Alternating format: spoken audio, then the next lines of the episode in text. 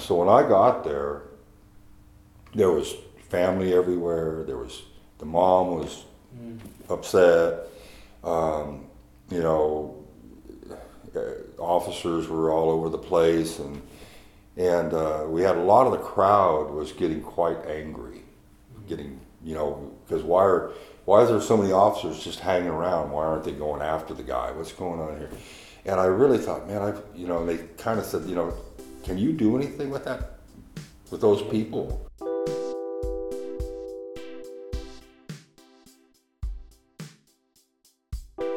suffering, pain, sickness, we can't escape it. And when we go through it, or somebody we know goes through these difficult times, it's it's emotional turmoil. It's often why would a good God, how could there be a good God that would allow this to happen? And we speak today to Scott Montgomery, who's been through not being able to have children and seen rub shoulders with people going through all sorts of tragedy in his role as a police chaplain. And we speak to him and hear why he's been able to maintain a faith in God through all of this. We really look forward to sharing you with you this this episode with Scott Montgomery. I'd like to start with probably the big question and then work our way down. So sure people wonder why do bad things happen to good people? How would you answer that question? Yeah. Uh, again, the, kind of a universal question. Mm. It's been asked for many, many, many, many years. Why do bad things happen to good people? Of course, you know we know that you know God never intended bad things to happen to anybody. His plan was that it would all be good for all of us. But then you know, sin comes into the process, as we know in the story of Adam and Eve, and, and sin changed the whole plan, the whole dynamic of the plan. And because of, you know, sin and the nature of man, things change and values change. And uh, I really don't, I, God, even today, He does not want bad things to happen to anybody, good people, mm-hmm. or we would call bad people. But He also created us creatures of will. He gave us free will. We can make our own decisions. and, and what we have, the results of our own decisions, of course, is what we see. And good decisions, things are good. Bad decisions, mm-hmm. bad outcomes. So I think that the, what happens, I feel what happens, is that a lot of good people make bad decisions. Mm. A lot of bad people make bad decisions uh, again, because they don't, we don't take enough time to really focus on, you know, or have a relationship where we can say, well, what, how would God want me to do this, as opposed to how would I want to do this? Mm-hmm. You know, when I walk in, in my understanding, um, it's not going to be anywhere near to what God had in mind for me. You know, Proverbs is very clear about that. You know, Trust in the Lord with all your heart. Lean not on your own understanding. In all your ways, all, it's a big word. Mm-hmm. Acknowledge Him, and He's going to do what? He'll direct your path. He'll make it straight.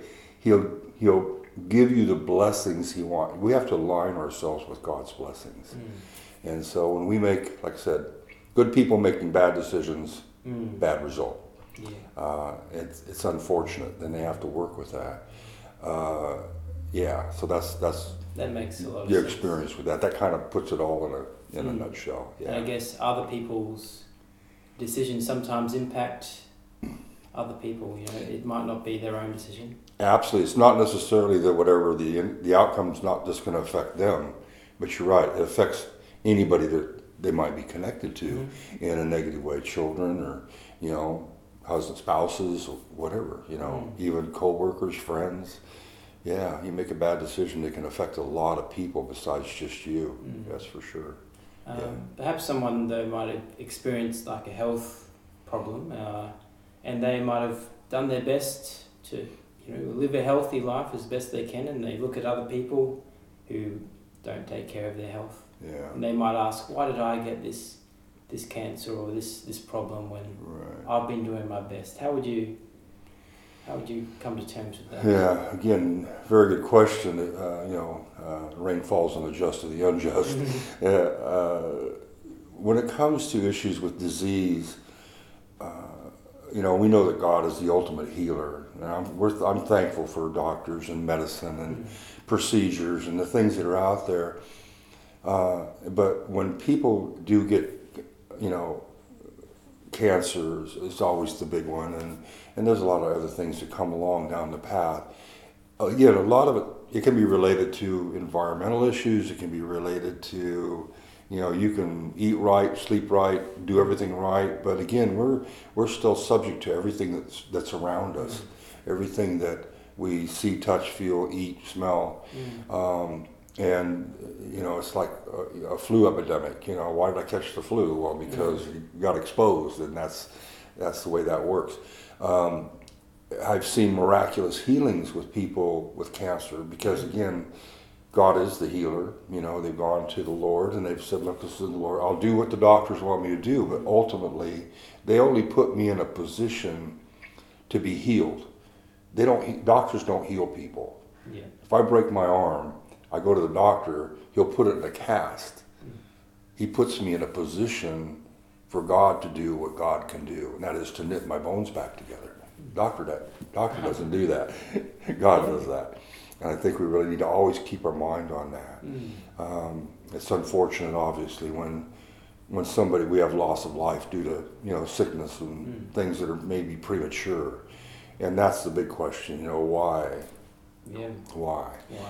If I had the answer to that question, I would have to have a, uh, office with a with a big waiting room, um, because the, the uh, real the real question is how do we stop you know these things happening we have a tragedy strike how do we stop that from keeping us from god how do we stop that from making us you know blame god and um, how do you come to terms with a tragedy that doesn't seem like it should happen. Mm, well, the best thing again is a lot of times, you know, we know good can come out of everything. At it won't make any sense at the moment why something happens, and I, I really have to encourage people that I work with, situations I work through, that being patient with with God is hard because we're very impatient people. Waiting on God is hard. But if you wait long enough, inevitably something will come out of this. If you look for it, that'll help you to understand that it wasn't meant to do you total harm, but there's something there to be learned from a tragic situation, maybe. Um, then, and the answer varies in multitudes of ways. But I do know that pe- I've had people come back to me later to say, I finally got it. I finally, I finally understand. But they've taken the time. I said, you got it. You really need to seek. You need to really seek the Lord. You know, and if you don't have a relationship with the Lord, well, we need to we need to start there and develop that and realize that, you know, His ways are so far above our ways. We we can't understand them. But relationship is about us being open to take time to mhm, ask, but also take time to listen mhm. uh, to what what he has to say, and then look, watch to see what what, what am I supposed to learn from this? What what good can come out of this? Sounds like you've probably had some personal experience with learning all of this. Is, is there something you could share where you've grappled with something and Well, yeah, uh, yes. Uh, well, with my wife and I, um, we you know, high school sweetheart and all that you know sort of thing, and then of course college, and you know I went. Uh, I'm a Vietnam era vet, so you know went in the military, came home from the service, and we got married. Started, you know, working, all that sort of thing. I had a business, and she was working full time. And you know, uh, we never really purposed to have children, but uh, you know, I mean, if children became part of the mix, it was fine with us. We were we were down with that. About 17 years of marriage, you know, and we were childless, and uh, again, gone through all the procedures with the you know doctors and testing and all these kind of things to try to identify what's the problem and really never came up with there was really any problem. So we just kind of had to say, well, you know, it's just at this point, we we were not born again Christians when we got married. We were we were raised Catholic, both of us, in the Catholic Church, so we understand God and all that sort of thing. But but now we are into a born again experience and have a different relationship with the Lord than we had before. And so we said, look, it's all in the God's hands. We just you know we got to trust God that He has a plan for this, and and the barrenness you know has a plan. Of course, we read throughout the Bible different issues with women that were barren, and of course, what finally became of all of that when God opened their womb again. Well, what happened through all of this was a little girl came our way uh, through some local folks that we knew that knew we were childless, and she was four going on five. Her name's Taryn, and they said she was, you know, she was available to be adopted or to go into foster care. My wife came home one day from work. I was already home, and she said to me, she said, "There's this little four-year-old going on five um, that they're looking to have her go up to adoption. Would you be interested?" And immediately, my I was just at peace in my spirit, and I said, "Yeah. What's what do we do?" And she said, "Well, they'd like to bring her over, and we can meet her, and you know, and have her for the weekend if we'd like, and get to know her." And and so uh, we went through that process, and of course, we became foster parents uh, while we were going through the adoption process with her. It was a difficult process because her her biological mother was in and out of incarceration situations, and so it was hard to get her nailed down. But it took two years, and so finally became final, and we have now a daughter going on. Well, she's going on seven at that point in time, Taryn, and uh, you know she's going on 39 now, and of course married, and has given us two beautiful little granddaughters. But what we saw is, I mean, what a blessing she has been. I mean, we cannot, we can't even scratch the surface as to how blessed we have been because of the fact that we went through this process of no children, Yeah. but we would have never had Taryn. Mhm. See, Yeah. so that's that's how God works. Yeah. And well, I'll tell you, it's, it's, it's amazing. We we encouraged other couples that were having the same kind of difficulties, you know, and they're going, "No, you guys got the good deal," you know. And we're going, "You got to, you know, you're Christians, you know the Lord, you can trust God."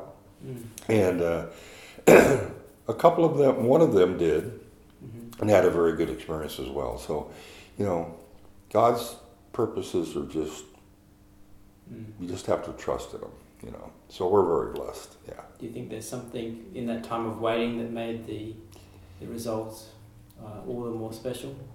During the time of what the, The time of waiting. Do you think that added to how? the well the, the well the the 17 year Yeah. span. Well, in that time we were so busy with ourselves and our plan and you know what we were doing, we weren't really focused on it on a daily basis. It was just like it was like kind of on the back burner.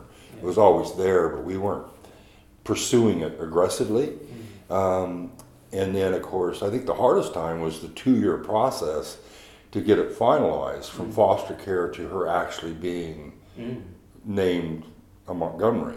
Because any time during that period of time, the mother could have taken her back. Really. So it was emotional ups and downs. Oh yeah, there was some there were some roller coaster rides there, but again, we still had to say, look, if this is God's plan, it's God's plan.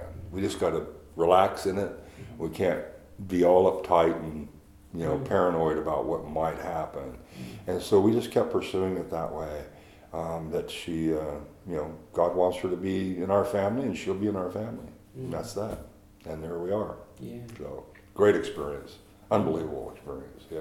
So in your time as a police chaplain, and even I guess as your time in, in the in the Vietnam War, uh, how have you learned about how suffering and evil plays out as in God's plan working alongside? Oh, during the war. Yeah. Yeah, well, I, yeah, I was, um, I was again, I was drafted, so I was kind of at the mercy of the system. I was in college when I was drafted, Yeah. so I just and I didn't put in for my college deferment because I thought, well, you know, I'm, I might as well just when they get they call me, I'll go. Mm.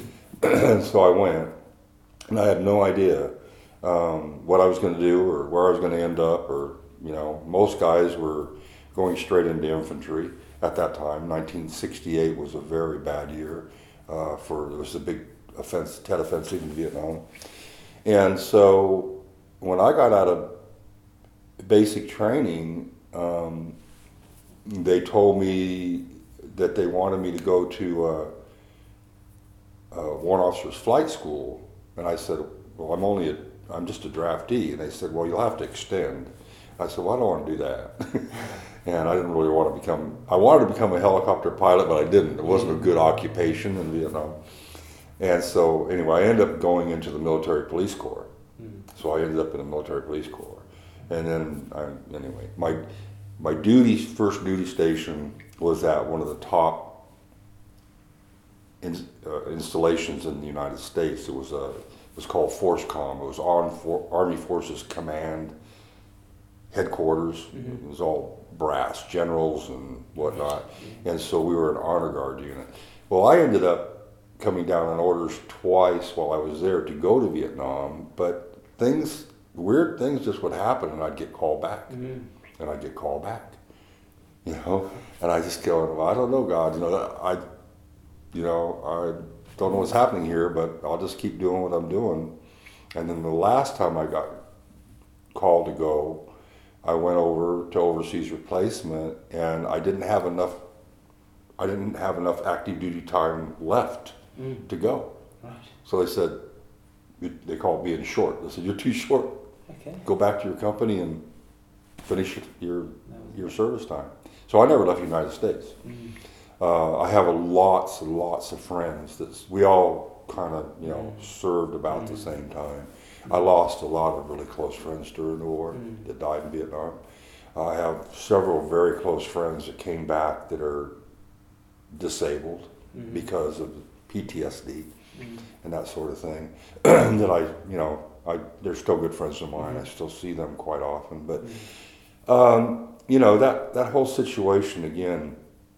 You know, suffering loss, and then trying to figure out why God sees you all the way through something like that. Mm. Pretty much unscathed. I mean, I had you know a broken ankle and I had a broken arm, and that's a couple of things that happened. But basically, you know, out of harm's way. Mm. Uh, why? Why? See, Yeah. why? Did you, did you grapple with why you, why you got through that? yeah, Others yeah, yeah, quite a bit of that. You know, and and so I'm always thinking, okay, well, there's a reason. I mean, there's got to be a purpose behind it. I was again, I was not a, I was not a born again Christian at the time. I was just Mm. doing my thing. Um, so trying to connect those dots. But I mean, I I could just see time after time that uh, he had his hand on me. You know, and uh, when I checked out of college, because I was still in, in my semester when I got drafted, I had to go around and get signed out of school. when I checked out, I was walking across the quad, heading back to my car. It was all done, and I and I remember saying this to this day. I said, I just looked up. I stopped in the middle of the quad. I looked up. I said, God, you see me through the next two years. I'll do anything that you Mhm. want me to do. So watch what you say. Yeah, right. And uh, you know, and he called a marker in on me. He really did Yeah. when uh, when the salvation thing was kind of coming my way, and I I still remember those words. And nobody was with me at the time. I was by myself. Really? Yeah. you felt like God heard that. God was with me. He, he heard me. It's the only one that had to hear me. Mm. Yeah. So through all that, he had, and he's always. I've I've always felt his presence in my life. Mm. Always. He's always had his hand on me. Yeah. How did uh, did that lead to becoming a chaplain in the police? The uh, police department situation had to do with I was, you know, pastoring. I'd been pastoring for, well, since '82, so this would have been '97 that I uh, went to the academy for the law enforcement chaplaincy. Mm. One of the uh, lieutenants in the department started the chaplaincy up, and he was he was a part of my church. And so when he said he was going to start the chaplaincy up, he asked several. You had to be a licensed in licensed ministry to be in law enforcement chaplaincy, mm-hmm. and so he was asking several of us if we'd be interested. And so he asked me if I'd be interested, and so I said, okay. So I went to the academy and whatnot, and got, you know, graduated, got sworn into the police department, mm-hmm. and started you know, my work. That's how that came about, Mm. and uh, started my work with the chaplaincy back then, and uh, just if you want opportunities to really service people, to minister, which means serve, and to serve your not just your church, but to serve your community. Mm. Um, the chaplaincy was the way to do it Mm. because we, you know, we were available. There was six of us on the squad, and we were available to every law enforcement and first responder agency in the whole county. Mm. And so that entails about six towns, seven towns, Mhm. a university, you know, and that's fire, sheriff's department, police department, and, you know, ambulance service. Any of those people can access us. Uh, we're on call, you know, we, we rotate Mm. uh, Friday to Friday. So when I go on call, it's from Friday to Friday, 24 hours. You're on call for 24 hours a day. Right. Yeah, and uh, and so dispatch will you know call when if you get somebody wants you someplace, dispatch would call us and you know we go out and suit up, get the cruiser, and go. Yeah. Yeah. So that's that's how that got started. Yeah. So I guess you you'd encounter a lot of people going through things. What what do you feel that you could offer? What was the greatest thing you had to offer when somebody came to you? Uh, I, I've thought about that one, Tom, for quite a bit because I don't think there's anything that I have not experienced in 24 years. Mm. Um, is there one that's greater than the other? I, I finally came to the conclusion that no, they, there really isn't one. They all impact you different ways, whether it's a line of duty death of an officer, which I've gone through four of those, or whether it's uh, crib death, or you know a homicide, suicide. You know, all of these things are tragic things, and they all they all hit you a little bit different, and so you deal with them all just a little bit different. Uh, but mainly, what we have to keep focused on is that you know this whole situation isn't about me. It's it's about the it's about who, wh- whoever I'm Mm. working with and trying to bring them comfort or bring them direction or bring them understanding, whatever it might happen to be. Mm. Uh, the majority of the people that I work with are not connected to a church. Mm. You know, uh, the ones that are, that's wonderful. You know, um, I contact. You know, are you connected with a church? Yes, I am. Which one is it? Um, do you want me to call your pastor? Yes, I do. Blah blah. blah. So we'll get that their leadership involved. Mm. And uh, if they're not, well, then we're there to walk them through the whole process, whatever it might be. Mm. You know, uh, but we have to maintain the fact of letting them know that we we depend on a source that's much bigger than we are. Mm. You know, we, we're trained, we know how to deal with grief and that sort of thing, but um, we have to just keep kind of steering them towards the fact that you know, if we can pray with, can I pray with you? Some say yes, some say no. All right. Well, do you mind if I pray for you? Well, you can pray for me. I just don't want to pray with you. You know. Uh, and then we have another thing that we're taught. It's just called ministry of presence. Mhm. In other words, when we get to the scene, I can ask an, ask the lead officer. You know, here I am. What do you want me to do? Where where do you need me? And they'll tell me. Right now, I don't really need you uh, for anything. Just can you just? But I want you here. Yeah. right. So we just go find a spot where we're visible, and we just stand there. Mm. I guess we can underestimate that Yeah. that presence. Yeah, presence, just your presence, just be here. And then, uh, you know, and then it kind of goes from there. But again, like I said, every situation has to be, there's no two of them the same. Mm. You know, they might involve the same unfortunate demise, you know, whatever it might be, but the people involved are not Mm. the same. And, uh, and so that's, you're, you're constantly having, the, the, the most serious prayer I ever do, praying I ever do, is from the time the phone rings, no matter what time, you know, two o'clock in the morning, whatever, I get suited up, Mm. I get in my my cruiser, I call dispatch.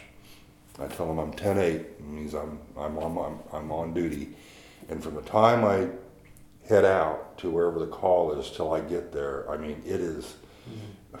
it's just you, you and me, Lord. I, Yeah. I need your wisdom. I need your strength. I need. We want to bring peace where there is no pr- peace. You know, make peace out of chaos. Um, sometimes you walk into a situation where it's just utter chaotic. Yeah. You know, family members are everywhere, and it's just carrying on.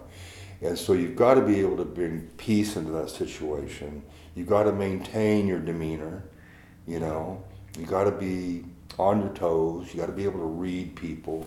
So there's so many things you have to be able to do that again, you can't do in yourself. It's impossible. Just totally impossible. Can, is there a story you could tell us of a particular time where God answered that prayer on the way? Yeah, yes, more than once. Um, but the one, I was called out to a a uh, situation with a uh, gang-related homicide. Um, young 21-year-old male that had been in, he was in jail for a drug charge, and he was out on bail, and he was at his mom's house. Came out of his mom's house to do whatever, I don't know what but a guy was across the street watching the house waiting for him. He came out, the guy shot him, killed him, and of course took off. so when I got there, there was family everywhere. There was the mom was Mm. upset. Um, you know, uh, officers were all over the place, and and uh, we had a lot of the crowd was getting quite angry, getting you know because why are why is there so many officers just hanging around? Why aren't they going after the guy? What's going on here? And I really thought, man, I've you know, and they kind of said, you know, can you do anything with that, with those people? And I said, well, I could certainly go over and give it, you know, I'll see what I could do. And so I'm, I had to walk across the scene, go across the street to where they had it roped off. And I, you know, it's one of those things where you're, you're not, I'm not quite sure exactly what I said, Yeah. but whatever it was I said, it just, the crowd just, just Mm. settled right down Really. and just started asking reasonable questions, you know. And I said, the sooner you all kind of go home, you know, the sooner they can get about their business. Mm. You want them to catch this guy, then you need to don't be part of the problem, Mhm. be part of the solution, okay? And uh, and I got a big group together. We prayed over the crime scene line. They said thank you, and they dispersed Mm. Wow. you know but again you know it's a, god tells you what to do you just have to be paying attention you know i mean i could have walked over and made a big mess out of it you know just riled up the mob but that wasn't what i was Mm. there for you know and again like i said we're we're, we're pretty highly trained in all that how to Mm. divert you know that kind of grief and anger that comes with with the grief yeah Mm. yeah so there's many many others i mean we could go on way way for a long long time but um, that probably was one where i really felt it was just instantaneous you know Yeah. boom. Because right. the next day a couple of the officers i was at a briefing.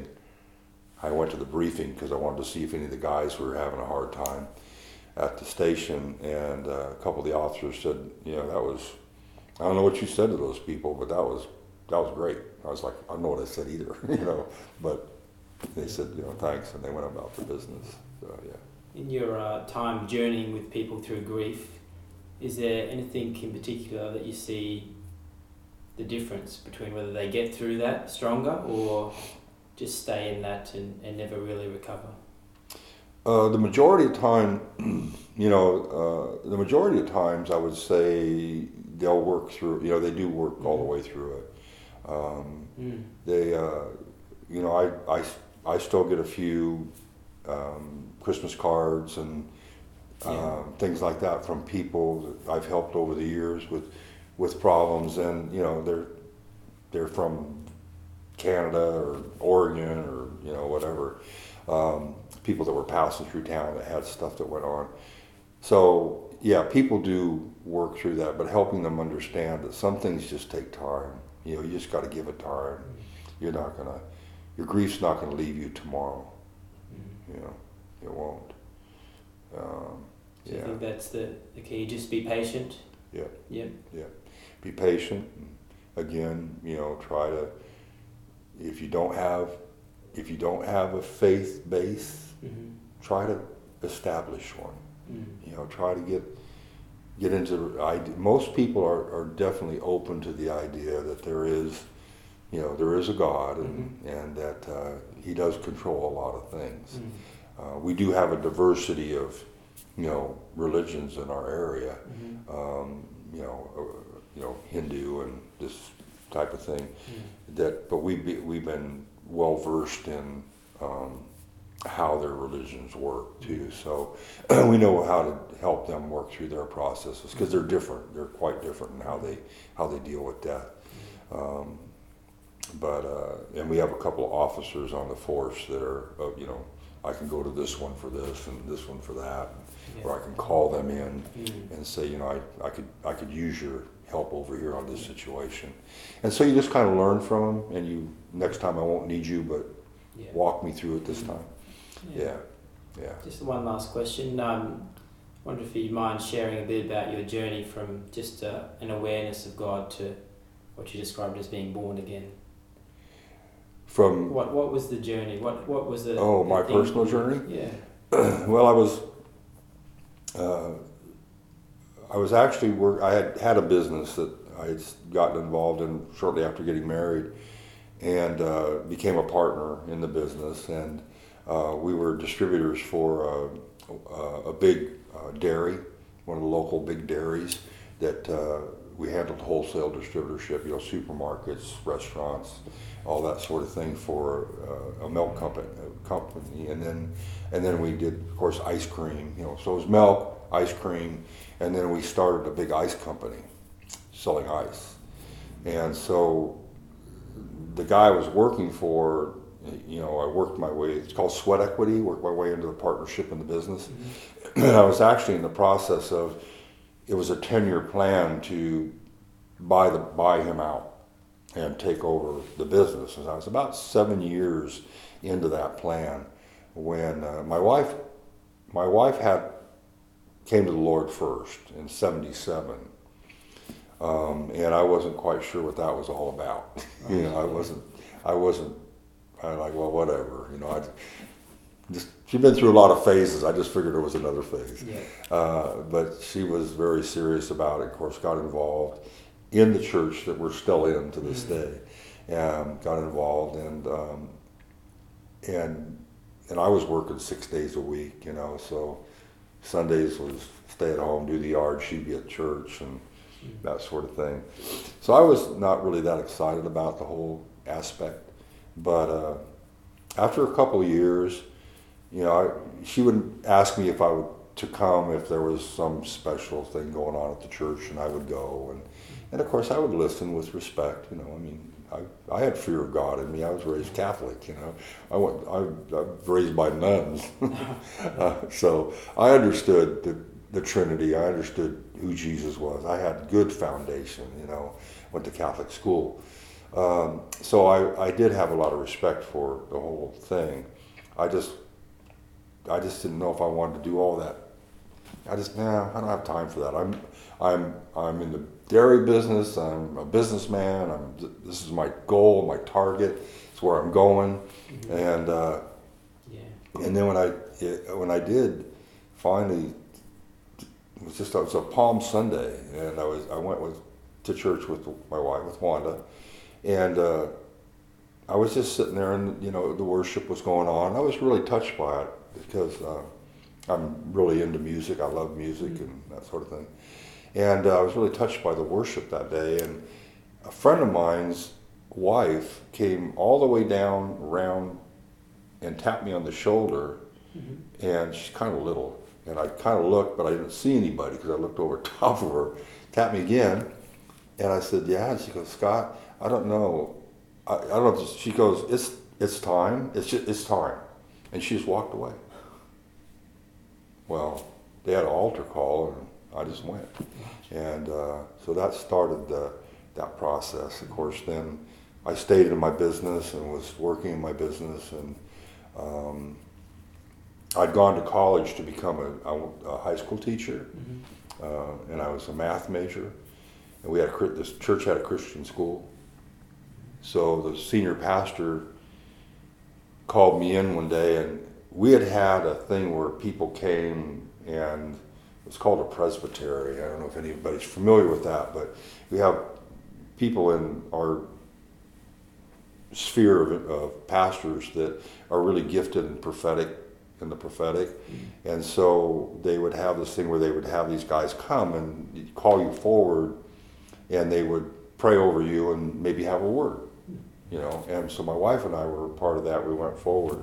And so they talked about with me that they saw me in a playground with children, they saw me coaching, they saw me doing all this school stuff.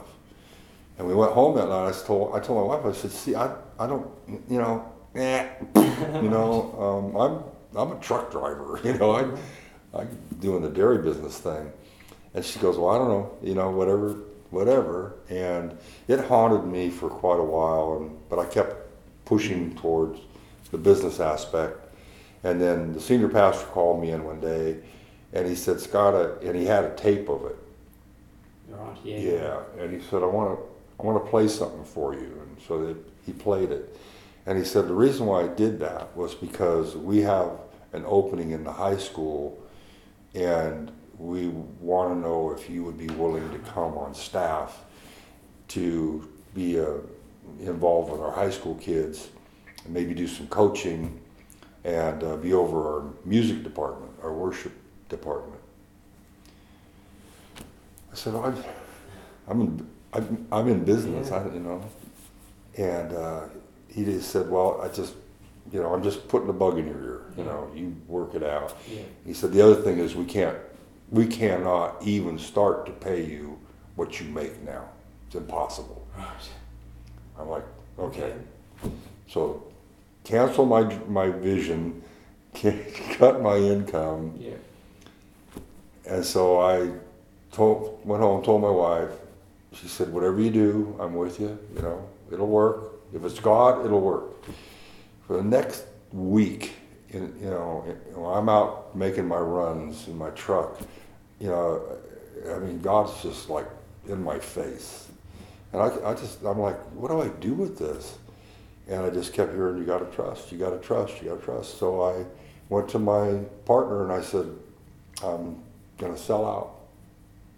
um, I'm gonna move on. And he said, I knew something, I knew something was up. We stayed very close friends through all this, matter of fact. But anyway, so I walked away from that and went to work and the Christian school and I, in the church. It was a split salary deal. Yeah, and so that's, uh, I just thought, I don't know, boy, Lord, you better really know what you're doing. Mm. It's the best years of my life. I, Tom, I can't tell you. I, I, I just, you know, working with those high school kids and coaching those kids. I coach basketball and I coach baseball and soccer. Mm. Um, did some work with the track team people, and then of course the music side of it, which was my kind of my first love. Mm. And I was a worship leader for years in our church. But uh, yeah, it's just to this day. I mean, I they send me pictures. They're grandparents now. You know, a lot of them were grandparents, and some of them became grandparents before I did. You know, and they used to tease me when I was I was only 33 years old when I went on staff Mm. with the school, and so the kids used to always, "Hey, old man," and they give me a bad time. You know, said, "Yeah, you wait. I, you know, I'll live long enough to see it." And so now I see a lot of them. They, I see them all the time. The kids around. Yeah, so they're really a blessing, you know, to me, and yeah, Yeah. so yeah. So walking, making that decision was tough. Mm. You know, did we ever go without? No, you know, never. And of course, you know, we've met, we've traveled the world and met outrageous, great people Mm. as a result of all that. We would never would have met Philip and Mandy. Yeah. You know. Sounds like that's uh, that taught you what surrender really means and and why you can trust God. Yeah, and, and it's never, you know, when if you're going to pray and ask God for His plan for your life, um, th- it might require some sacrifices, you know, or what you think is sacrifice. But you know, His, you know, you know, He's Jehovah Jireh. He's the giver of all things, and you know, if, if I'm going to make these moves, I can I can count on him to make sure. He's my provider. He's it's up to him, you know. And he rebukes the devourer. You know, I mean, you end up with a. I had a '73 Dodge van, and of course I used it a lot with the school. You know, they they use it to haul kids and go to stuff, and and I think I had it till 1993. Oh, really? 20 years, and that thing never never Uh-huh. broke down on me. Never, I mean, it was it was a workhorse. And then when it finally did start acting up a little bit, well, then I was able to, you know, replace it easily. But uh, just stuff like that, you know, and things at home, like your refrigerator lasts forever, your TV lasts, you know. it's like nowadays nothing lasts forever, but um, yeah. So it, it's it's really Mm. acknowledging that He provides all things Mm. and giving Him the truly giving Him the thanks and the credit for your life being what it is. Mm. Yeah. Oh, thanks, Scott. That's a really powerful story. Well, you're welcome. You're very welcome. Uh, lots of wisdom there from Scott, and so appreciated how honestly he shared with us. If that's brought up anything for you, uh, more than happy to talk with you about that. Uh, you can contact me at haventogether.com. Otherwise, leave a, uh, leave a comment with a question or a thought you have about this episode. Uh, if you haven't heard of our podcast before, we've got a number of episodes like this that you might enjoy. Feel free to check them out. Subscribe if you're listening on YouTube uh, for updates about our next episodes. Otherwise, look forward to sharing the next one with you, and uh, we'll see you next time.